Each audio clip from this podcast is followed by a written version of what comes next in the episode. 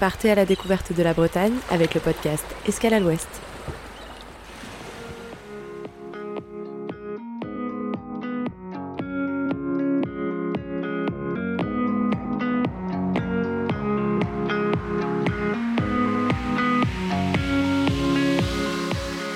Bonjour à toutes et à tous et bienvenue dans ce nouvel épisode du podcast Escale à l'Ouest.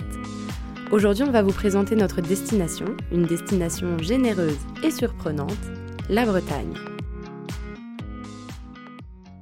Comme à l'accoutumée, je suis accompagnée de ma collègue Marlène, qui va tout de suite nous en dire un petit peu plus sur son histoire avec la Bretagne.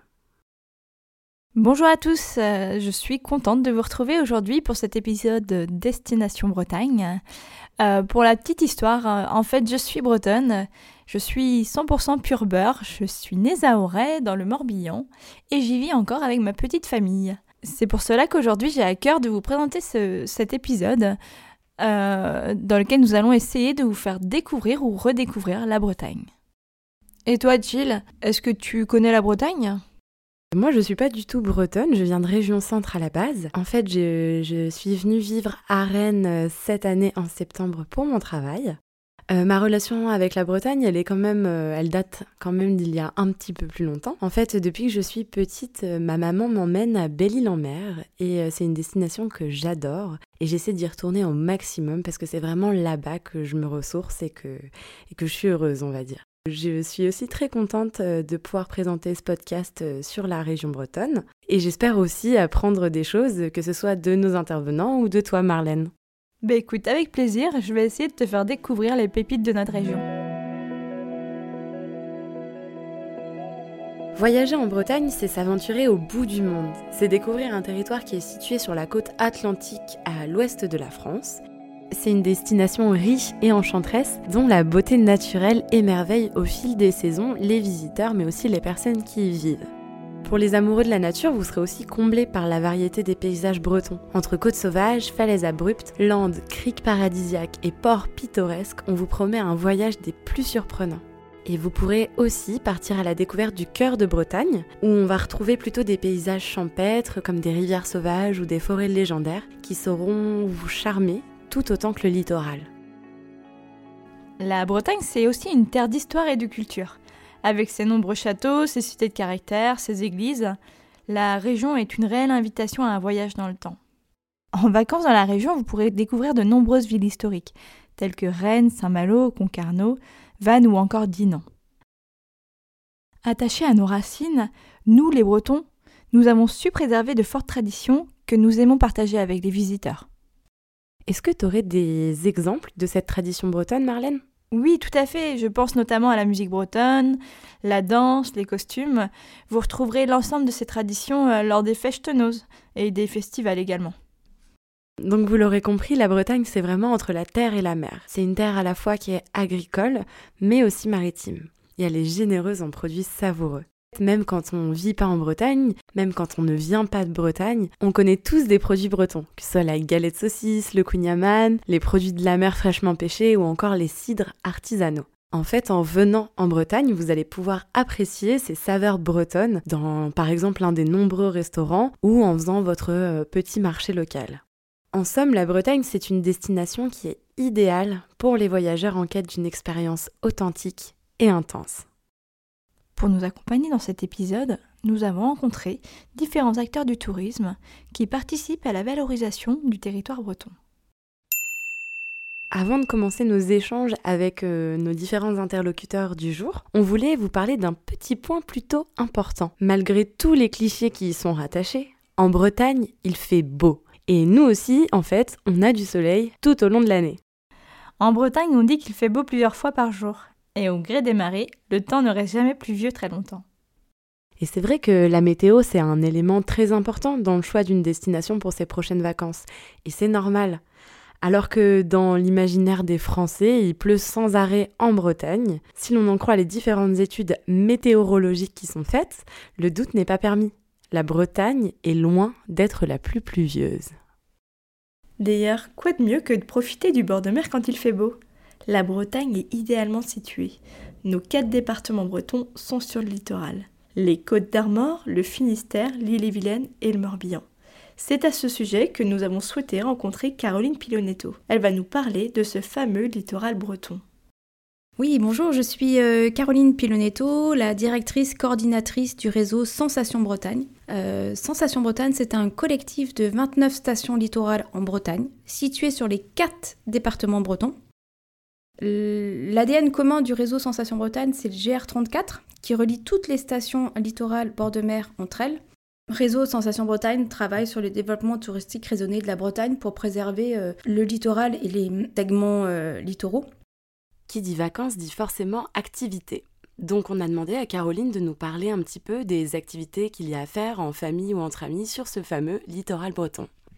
L'activité qui relie vraiment toutes les stations Sensation Bretagne, donc quand je parle de stations, ce sont les communes, les, spots euh, qu'on retrouve au sein de Sensation Bretagne, c'est bien sûr la randonnée avec le fameux et le célèbre GR34, donc le sentier des douaniers, qui sillonne l'ensemble des stations Sensation Bretagne et qui mesure plus de 1700 km.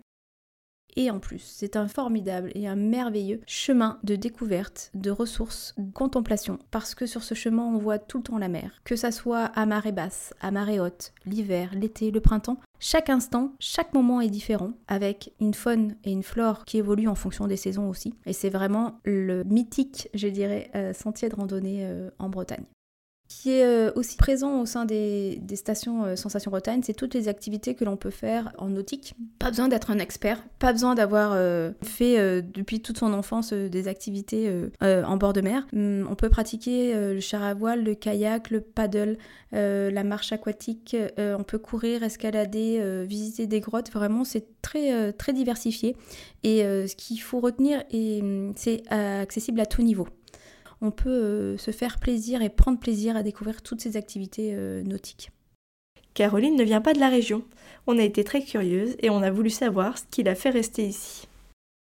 Qui, moi, m'attire, qui m'a fait rester sur ce territoire euh, de la Bretagne littorale, c'est les couleurs les paysages et la couleur, la diversité des couleurs. Vous pouvez avoir du glace, c'est quand même une couleur qui a été inventée en Bretagne, peut-être plus en baie de Morlaix, entre le bleu, le gris et le vert, c'est une couleur unique ici qu'on peut voir euh, dans l'eau.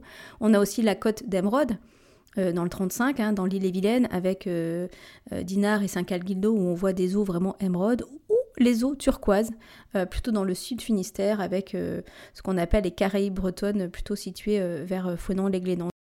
Et c'est un territoire, une région, des paysages uniques, un combo gagnant entre une terre de légende, une terre de marins, une gastronomie ancrée, forte et aussi un environnement très préservé. On n'a pas mis la totalité de notre échange avec Caroline, mais il faut savoir qu'après ça, elle nous a parlé en fait euh, des actions de Sensation Bretagne pour préserver la nature et proposer un tourisme raisonné sur les 29 stations. Par exemple, toutes les stations ont adopté récemment la charte du voyageur en Bretagne proposée par l'Office de tourisme du Golfe du Morbihan, Van Tourisme. Cette charte souhaite la bienvenue aux voyageurs et les invite à un séjour plus éco-responsable en Bretagne. Vous la retrouverez dans la description de cet épisode. À partir de maintenant, on va passer à la présentation de nos quatre départements bretons avec les invités du jour. L'objectif aujourd'hui, c'est de vous présenter la Bretagne dans sa totalité et de vous donner un petit peu une idée de ce que vous allez pouvoir faire en venant en vacances ici.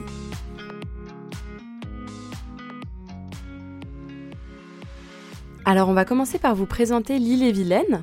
L'île-et-Vilaine, donc c'est un territoire qui vous propose vraiment une expérience haute en couleurs euh, aux portes de la Bretagne. En fait, les paysages vont des plages de sable fin aux forêts verdoyantes et c'est un département qui a un terrain de jeu idéal pour tous les amoureux de la nature. En venant en Ille-et-Vilaine, vous allez pouvoir découvrir euh, Saint-Malo, qui est très connu, donc la cité corsaire. Euh, vous allez pouvoir découvrir aussi le château fort de Fougères ou encore la forêt de Brocéliande. Euh, euh, et, puis aussi, le plus important, c'est la ville de Rennes, qui est la capitale de la Bretagne.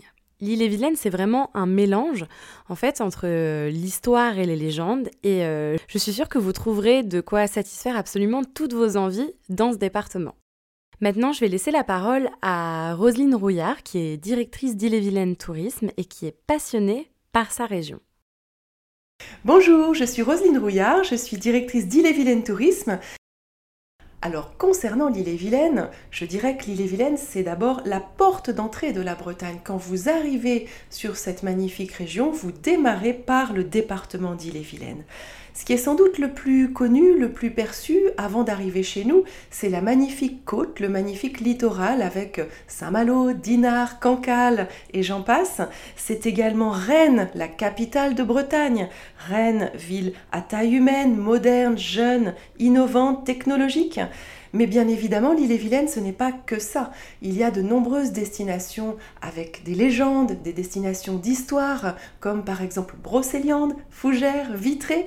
Et puis, je ne pourrais pas tout citer, mais nous avons encore d'autres pépites comme Redon, Carrefour fluvial, comme Bécherel et son marché, ou encore Château-Giron.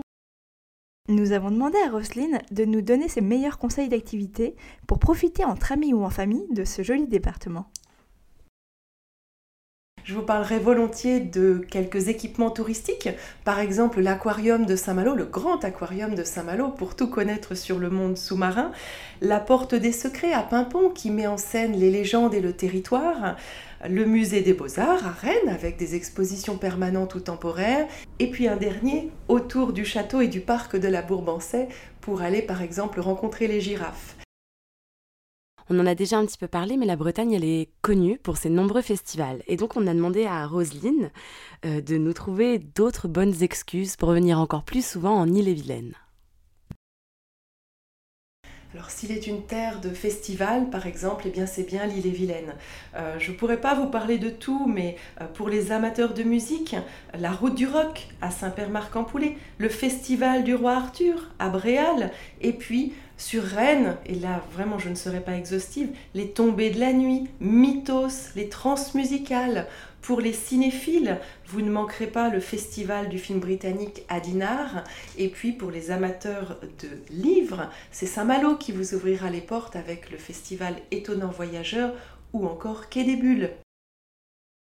Par la suite, Roselyne nous a expliqué ce qui fait la particularité de son département. Les atouts culturels et patrimoniaux de la Bretagne et de l'île-et-Vilaine sont un autre grand marqueur avec par exemple le village de Saint-Suliac, l'un des plus beaux villages de France, un grand nombre de petites cités de caractère comme par exemple Dol de Bretagne, des villages-étapes comme par exemple Bédé, et puis je pourrais vous parler des marchés comme celui des Lys à Rennes ou encore celui de Bécherel.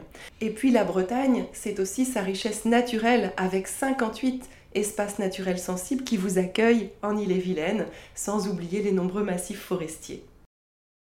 Pour terminer cette interview, Roselyne nous a expliqué en quelques mots pourquoi la, la Bretagne est une destination vraiment incontournable. Bien, la Bretagne, je dirais que c'est d'abord une promesse, une promesse de renommée mondiale. Et une fois sur place, L'expérience, elle se révèle à la hauteur des attendus, à la hauteur des perceptions. Vous avez la mer, vous avez les grands espaces, vous avez le patrimoine, les sentiers plus ou moins confidentiels, et puis, et puis, les gens, les personnes qui vous accueillent avec le sourire et avec l'envie de partager avec vous leurs anecdotes. On remercie Roselyne pour sa participation. Maintenant, on change de département et direction le Morbihan avec Marlène. Le Morbihan, c'est le département qui est niché au sud de la Bretagne. Pour moi, c'est une destination incontournable qui ne manquera pas de vous surprendre. Il y a des plages de sable fin qui s'étendent à perte de vue, des sites mégalithiques comme Carnac, ou encore des villages pittoresques comme Guemnay-sur-Scorff, Lagacilly, ou alors Saint-Cado du côté d'Etel. Je vous invite également euh, à vous balader du côté du centre Bretagne. Il y a notamment la ville de Pontivy, qui est une ville historique elle est connue notamment pour son château des Rohan, qui est assez impressionnant. Vous pourrez également découvrir la forêt de Brocéliande. De tous les lieux légendaires de Bretagne, Brocéliande est pour moi celle qui me fascine le plus. Enfin, si vous venez dans le Morbihan, le conseil que je peux vous donner, c'est de prendre le temps de visiter au moins une de nos îles. Elles sont toutes magnifiques, elles offrent chacune des paysages exceptionnels et une ambiance unique. Si vous ne connaissez pas encore le Morbihan et que vous souhaitez en savoir plus, restez à l'écoute nous sommes partis à la rencontre de Patrick Lévy, le directeur de Morbihan Tourisme. Il nous a dévoilé tous les secrets de cette destination incroyable. Je suis Patrick Lévy, je suis le directeur général de l'agence de développement touristique du Morbihan. Le Morbihan, c'est une des très grandes destinations touristiques françaises. Il a la particularité d'être euh, la première destination touristique de Bretagne. On a voulu savoir ce qui caractérisait le Morbihan. On est profondément breton, mais on a euh, la particularité d'avoir, euh, j'allais dire, trois marqueurs encore plus identitaires. on est le seul département qui n'avait pas un nom français. On est le seul département qui avait un nom breton. Deuxièmement, on a la partie, euh, on a le côté euh, mythe, magie à travers Brocéliande. Et on a également, euh, entre Brocéliande et les menhirs de Carnac, avec le projet UNESCO, l'un des grands marqueurs identitaires. Et le dernier, d'un point de vue de la culture vivante, on est la patrie de l'interceltisme avec le Festival interceltique de Lorient. Alors, si on se replonge dans le Morbihan, le Morbihan, c'est un jardin au bord de la mer pardon pour euh, mes amis bretons, euh, on est la côte d'Azur de la Bretagne au sens de la météo. Donc à côté de ça, on a un patrimoine d'îles le plus habité, donc les îles du large, hein, euh, Groix, Belle-Île, Ouate et qui sont des paradis de la randonnée, du nautisme, des territoires assez extraordinaires, dans des écosystèmes ultra préservés. À côté de ça, on a les îles à l'intérieur du golfe, donc cette maritimité qui est juste exceptionnelle, qui est dans notre nom, hein, petite mer. On a la Vilaine. L'eau irrigue l'intégralité du Morbihan. Par la suite, Patrick nous a listé les incontournables à faire et à voir en Morbihan. Brocéliande, avec ses mythes et ses légendes. Lorient, avec son festival interceltique. Carnac, avec ses mégalithes et son projet de l'UNESCO. La Trinité-sur-Mer, qui est la Mecque du nautisme et du bateau.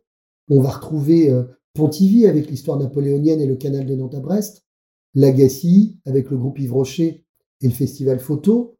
On a à peu près tout ce qui peut se faire et bien évidemment quand on va retourner euh, vers le nord du Morbihan, on va retrouver le roi Morvan avec un patrimoine de chapelle, le musée du Fawet. On va retrouver euh, là encore euh, énormément de territoires. La Ria d'Etel, c'est quasiment les Everglades où la mer rentre dans la terre, avec bien évidemment une, gastronomie euh, des fruits de mer, des huîtres. Euh. On a, à part la montagne, tout ce que la France offre de mieux à ses visiteurs.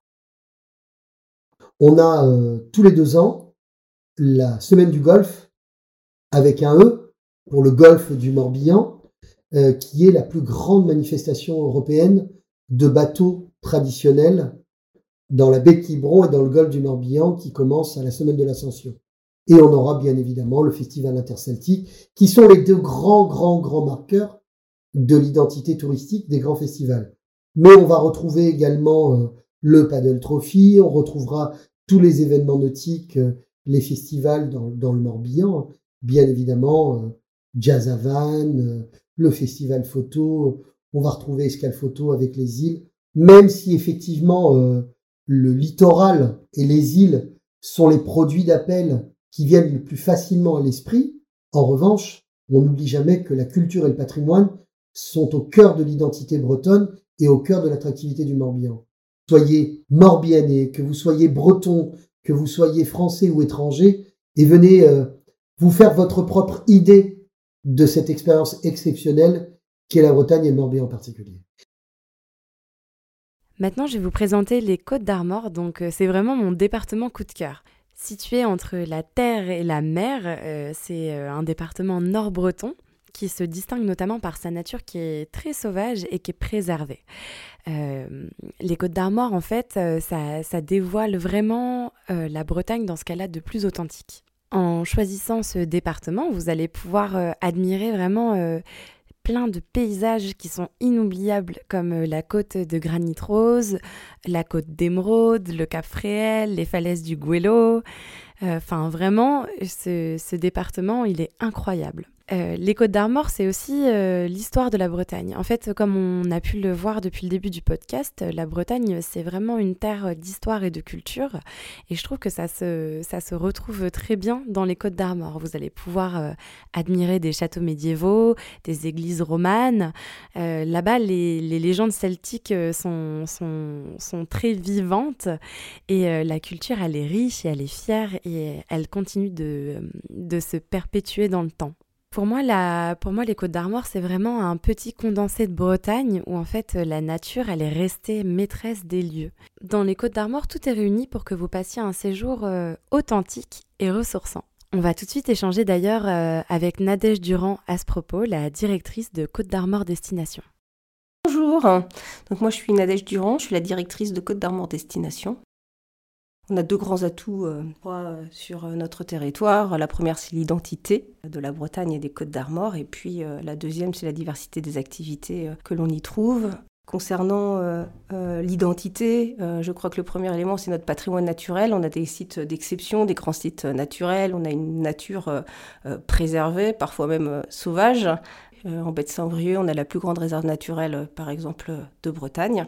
Le deuxième euh, euh, élément marquant de notre euh, identité, c'est notre patrimoine matériel et immatériel. Alors quand je parle de patrimoine matériel, évidemment on retrouve derrière ça bah, nos petites cités de caractère. On en a neuf en Côte d'Armor, les communes du patrimoine rural également.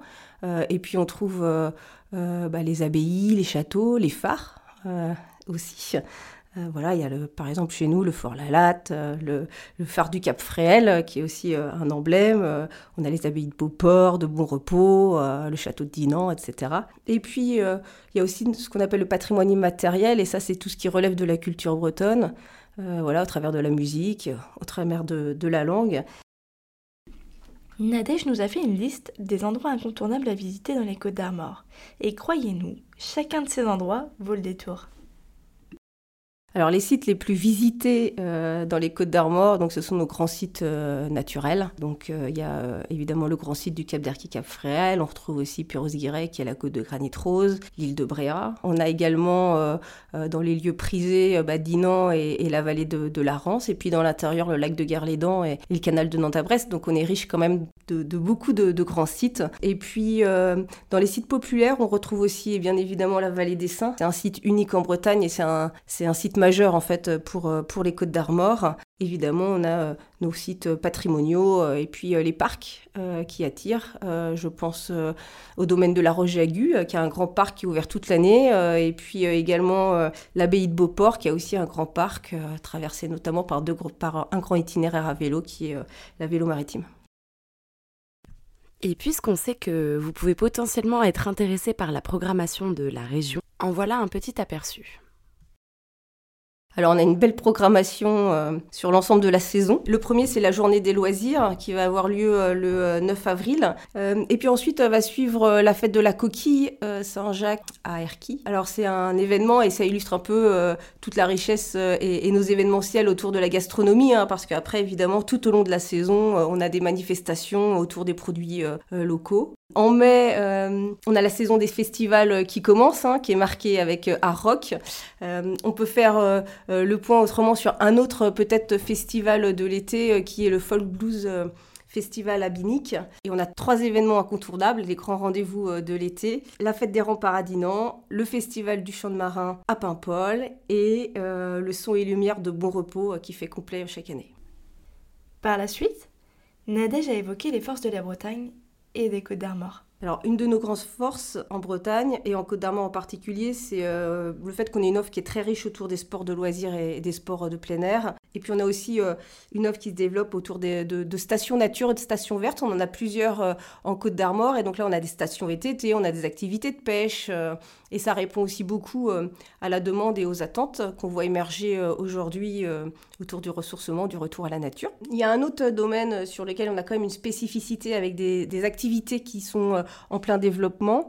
Euh, donc c'est toutes les activités en lien avec la gastronomie. Et derrière la gastronomie, euh, il y a aussi des activités euh, de savoir-faire, voilà, avec des vraies expériences à vivre. Je pense aller découvrir la fabrication du whisky, par exemple, à Varengham, sur l'Agnon, aller découvrir la culture des moules donc avec le panier iodé à Lyon. on a aussi des entreprises où on peut apprendre à faire soi-même sa, bière, à brasser soi-même sa bière.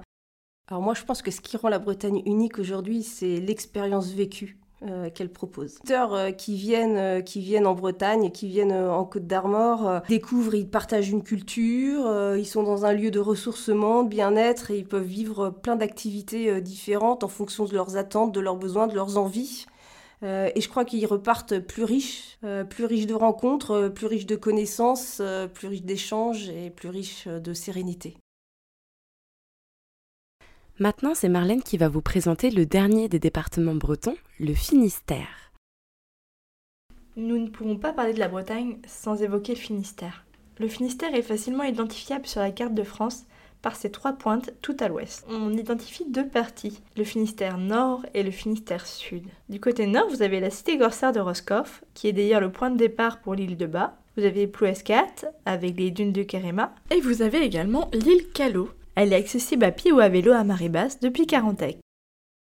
En vacances dans la région, je vous invite à découvrir la ville grise, autrement dit Brest. Elle est surnommée ainsi suite au bombardement des Anglais pendant la Seconde Guerre mondiale. Vous avez également la ville de Plougastel, qui est très connue pour ses célèbres fraises. D'ailleurs, à Plougastel, depuis le rocher de l'impératrice, la vue sur la rade de Brest est imprenable. Au centre du Finistère, on y trouve les monts d'Arrée. Au mont d'Arrée, les paysages sont impressionnants, presque irréels. Vous avez les bruyères, les ajoncs et les crêtes rocheuses qui se mélangent à perte de vue. L'ambiance y est mystique. Le Finistère Sud regorge également d'une multitude d'activités. Je pense notamment à la presqu'île de Crozon, qui est un lieu naturel et préservé. En vacances en Finistère Sud, je vous invite également à visiter Penmark. Situé entre la pointe du Raz et Concarneau, c'est le point de départ d'une multitude d'activités. Je pense notamment aux amateurs de surf, il y a la pointe de la torche, et vous y retrouverez également la phare d'Ecmul. Vous avez également l'une des villes les plus connues dans le Finistère, c'est la ville de Concarneau. Elle fait partie de la ville d'art d'histoire. C'est l'un des sites les plus visités en Bretagne, notamment pour sa ville close. Pour finir, je parlerai de Pont-Aven, la cité des peintres. Cette charmante ville est connue du monde entier. Elle doit sa notoriété grâce à l'école des peintres, qui a eu notamment pour maître Paul Gauguin. Vous l'aurez compris, le Finistère, ce département bordé par l'océan, est un joyau de la Bretagne qui offre une multitude de lieux à découvrir. Un grand merci à tous nos intervenants du jour qui nous ont accueillis, qui ont répondu à nos questions et on a passé vraiment un bon moment avec chacun d'entre eux, donc merci beaucoup. C'est déjà la fin de ce deuxième épisode du podcast Escale à l'Ouest. On vous donne rendez-vous le mois prochain pour cette fois-ci un épisode sur le tourisme durable. Cette fois, on sera accompagné par une propriétaire et par une cliente Gîte de France, et puis euh, par euh, Arnaud Mauguin, qui est le président de Morbihan Tourisme Responsable. Merci beaucoup d'avoir écouté ce deuxième épisode du podcast Escale à l'Ouest. Si ce deuxième épisode vous a plu, n'hésitez pas à nous laisser des commentaires et des étoiles sur vos applis de podcast préférés. A bientôt pour un nouvel épisode du podcast Escale à l'Ouest.